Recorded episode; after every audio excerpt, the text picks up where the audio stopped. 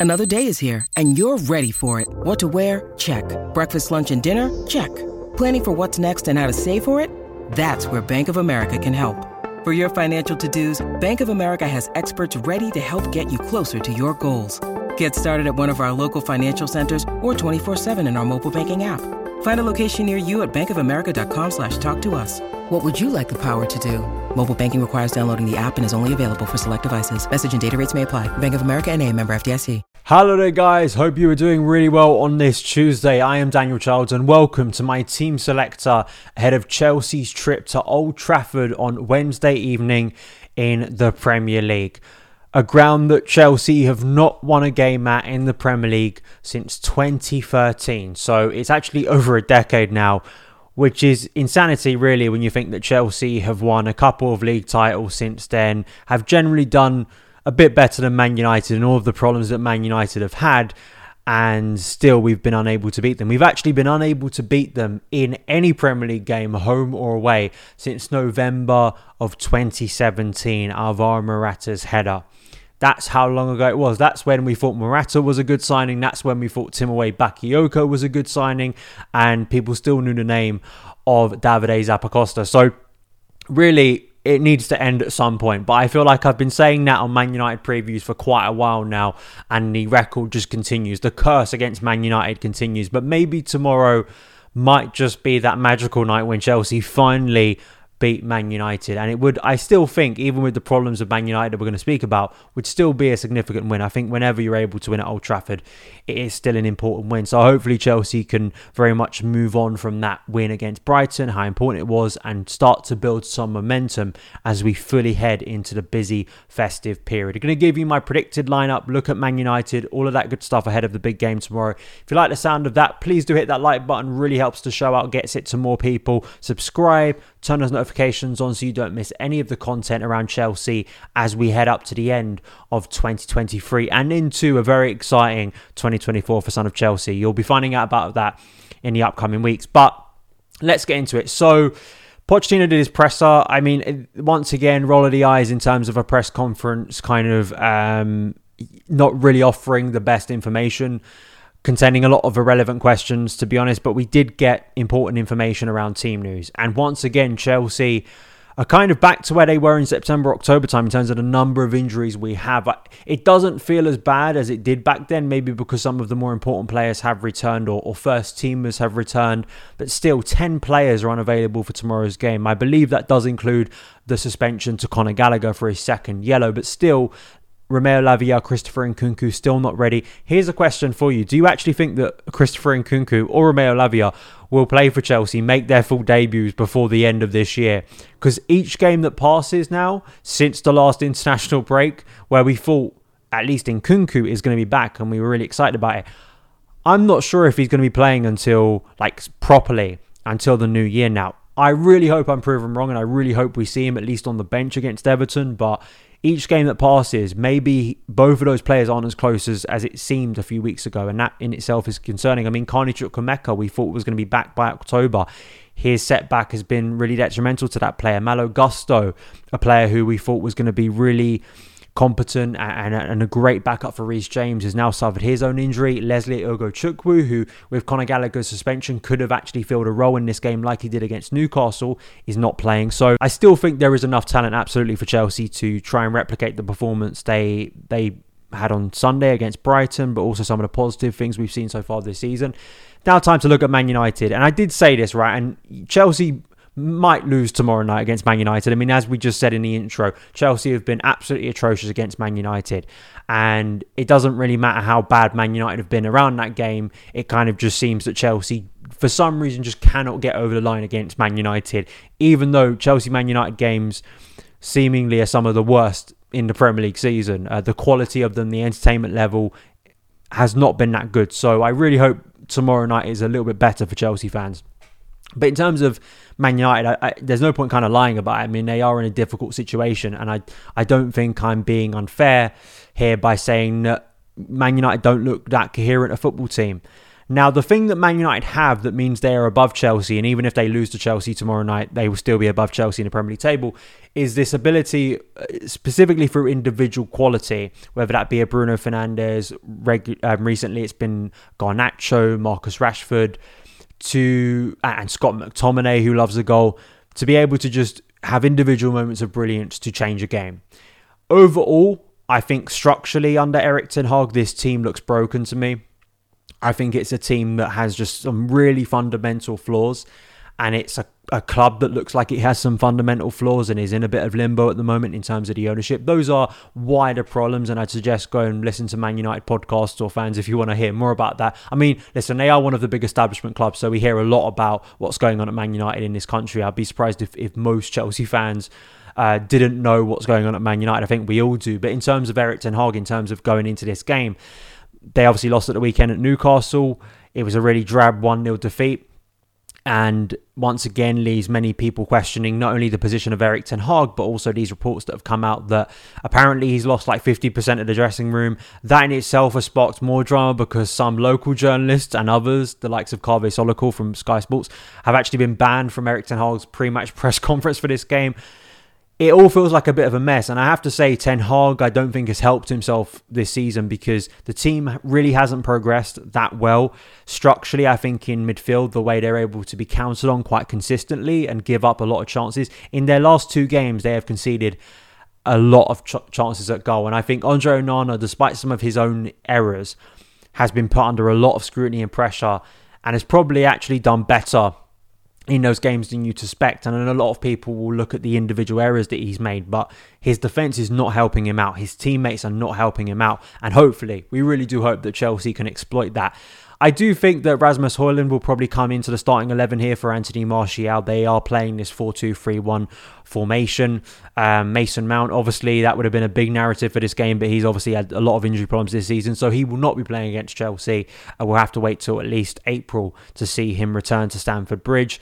Um, Bruno Fernandes, I think, will, will start again. Garnacho has been in good form recently, and I think Scott McTominay, because of his his goal threat, will likely stay in midfield too.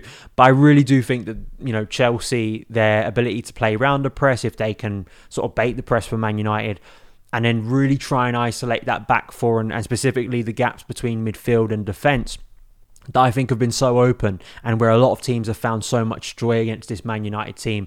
And just the sense that this uh, Man United team, I think a bit like Chelsea last year, there is a sense that when things go wrong, they really do drop their heads quite easily. So if Chelsea were to go 1 0 up tomorrow, you know, I'd be interested to see what the reaction would be inside Old Trafford, uh, specifically from those players and Erik Ten Hag, the feeling of pressure starting to build and they have these wild swings within games, which in itself is a little bit dangerous and actually makes them similar to Chelsea in the sense that sometimes Man United have the individual quality that they can go 2 0 up in a game, as they did against Galatasaray last week, and as they can beat Everton. They can, you know, they can still put in some good performances, but they also have the wild swing of just completely deteriorating. As I say, there are, you know, shades of Chelsea here. I do think Chelsea structurally look like a more consistent team. But Man United have the individual quality that has meant they've won more games, probably the more you know bankable games. In big games so far this season, they've been absolutely dreadful. They you look at their record, haven't won any of those big games, have lost to Arsenal, have lost to Spurs, lost convincingly to Man United, uh, lost you know pretty convincingly to Newcastle. I think that was a fair result at the end of the day. Probably it looks a little bit better better for Man United.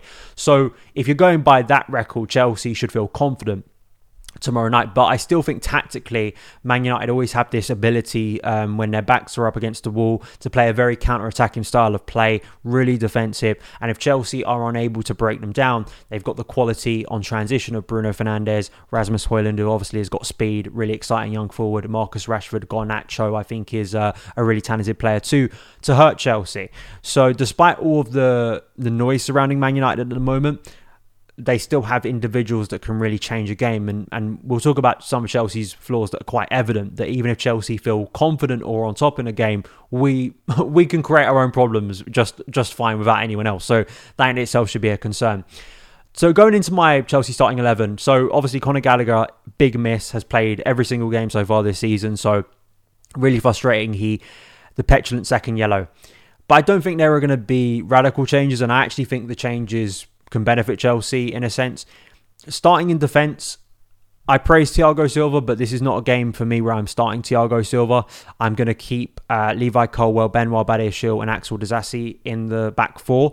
Um, Levi keeping his place at left back, and then have Reece James return to the first team. I think he will start this game after serving his one match suspension, and I think it's just obvious that Reece James will, will start here. And I do like the combination that Levi has down the left with his ability on the ball, actually at times against Brighton driving forward, and also from a physical point of view at set pieces, Chelsea were brilliant. I think at the weekend, especially in the first half, the way Badiashile was really dominant, Levi as well getting his goal.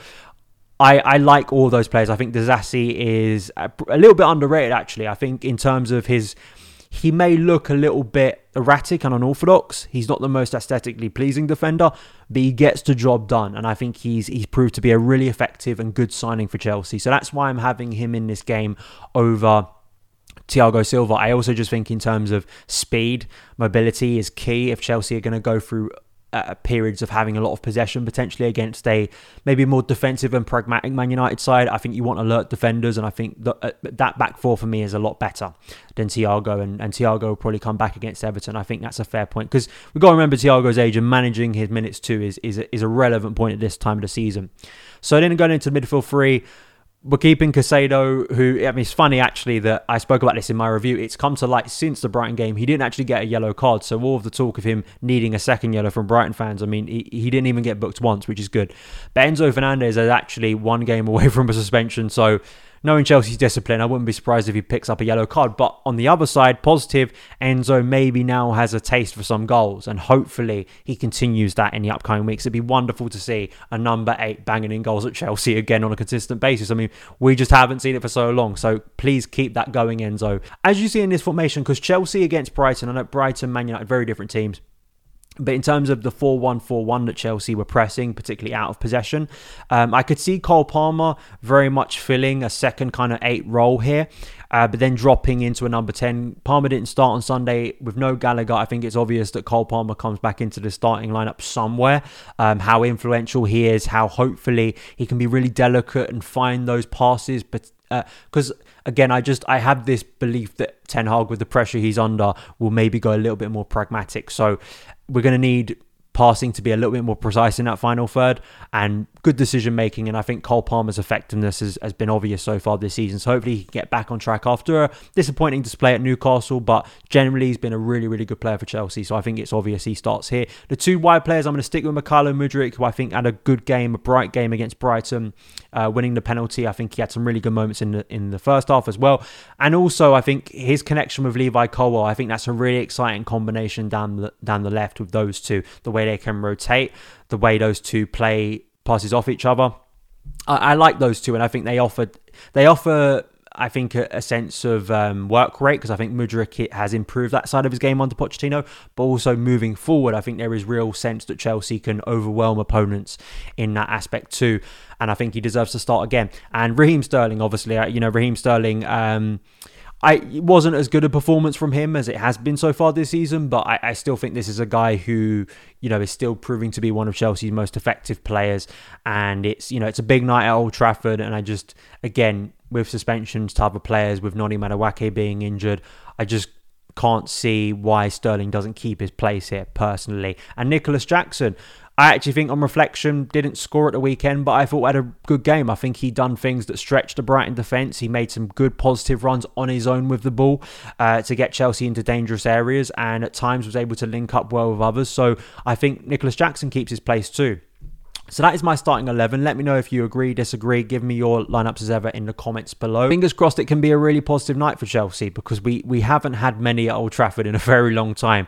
And I think if Chelsea can win this game, it'd be huge momentum and really push us forward into that Everton game at the weekend because I, I really do think that if Chelsea can start to just put get momentum and it doesn't have to be 10 out of 10 performances as we saw at the weekend you're going to have to grind some of these games out especially at this time of the year when the fixture list is highly demanding of these players. But wins need to start coming for Chelsea if they want to make up ground to the top four and I think doing that psychologically hurting Man United and really boosting Chelsea at Old Trafford would be huge for Pochettino and his players. So let me know your thoughts. You can follow me across the socials at Son of Chelsea, and I will see you again very soon. All the best. Sports Social Podcast Network.